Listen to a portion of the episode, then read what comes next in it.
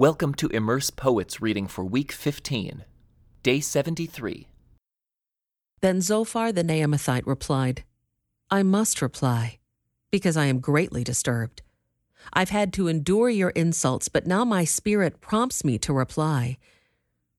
Don't you realize that from the beginning of time, ever since people were first placed on the earth, the triumph of the wicked has been short lived, and the joy of the godless has been only temporary? Though the pride of the godless reaches to the heavens and their heads touch the clouds, yet they will vanish forever, thrown away like their own dung.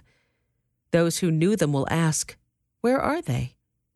They will fade like a dream and not be found. They will vanish like a vision in the night. Those who once saw them will see them no more.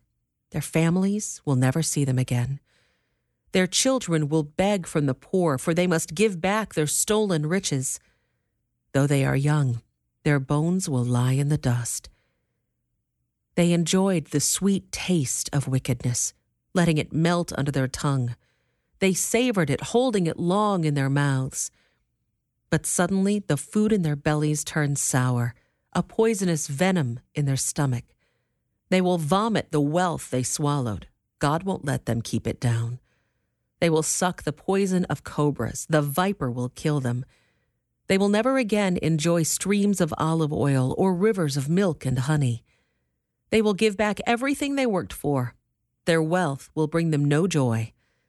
For they oppressed the poor and left them destitute. They foreclosed on their homes. They were always greedy and never satisfied. Nothing remains of all the things they dreamed about. Nothing is left after they finish gorging themselves. Therefore, their prosperity will not endure. In the midst of plenty, they will run into trouble and be overcome by misery. May God give them a belly full of trouble. May God rain down his anger upon them. When they try to escape an iron weapon, a bronze tipped arrow will pierce them. The arrow is pulled from their back, and the arrowhead glistens with blood. The terrors of death are upon them. Their treasures will be thrown into deepest darkness. A wildfire will devour their goods, consuming all they have left. The heavens will reveal their guilt, and the earth will testify against them. A flood will sweep away their house. God's anger will descend on them in torrents. This is the reward that God gives the wicked. It is the inheritance decreed by God. Then Job spoke again. Listen closely to what I am saying. That's one consolation you can give me. Bear with me and let me speak. After I have spoken, you may resume mocking me. My complaint is with God, not with people. I have good reason to be so impatient. Look at me and be stunned. Put your hand over your mouth in shock. When I think about what I am saying, I shudder. My body trembles. Why do the wicked prosper, growing old and powerful? They live to see their children grow up and settle down, and they enjoy their grandchildren. Their homes are safe from every fear, and God does not punish them. Their bulls never fail to breed. Their cows bear calves and never miscarry. They let their children frisk about like lambs. Their little ones skip and dance. They sing with tambourine and harp. They celebrate to the sound of the flute. They spend their days in prosperity, then go down to the grave in peace. And yet they say to God, Go away. We want no part of you and your ways. Who is the Almighty, and why should we obey him? What good will it do us to pray?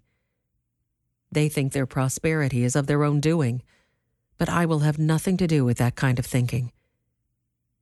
Yet the light of the wicked never seems to be extinguished. Do they ever have trouble? Does God distribute sorrows to them in anger? Are they driven before the wind like straw? Are they carried away by the storm like chaff? Not at all. Well, you say, at least God will punish their children. But I say he should punish the ones who sin, so that they understand his judgment. Let them see their destruction with their own eyes let them drink deeply of the anger of the Almighty, for they will not care what happens to their family after they are dead. But who can teach a lesson to God, since He judges even the most powerful? One person dies in prosperity, completely comfortable and secure, the picture of good health, vigorous and fit. Another person dies in bitter poverty, never having tasted the good life. But both are buried in the same dust, both eaten by the same maggots. Look, I know what you're thinking. I know the schemes you plot against me. You will tell me of rich and wicked people whose houses have vanished because of their sins. But ask those who have been around, and they will tell you the truth. Evil people are spared in times of calamity and are allowed to escape disaster. No one criticizes them openly or pays them back for what they have done. When they are carried to the grave, an honor guard keeps watch at their tomb. A great funeral procession goes to the cemetery. Many pay their respects as the body is laid to rest, and the earth gives sweet repose. How can your empty cliches comfort me? All your explanations are lies. This concludes today's Immerse Reading Experience. Thank you for joining us.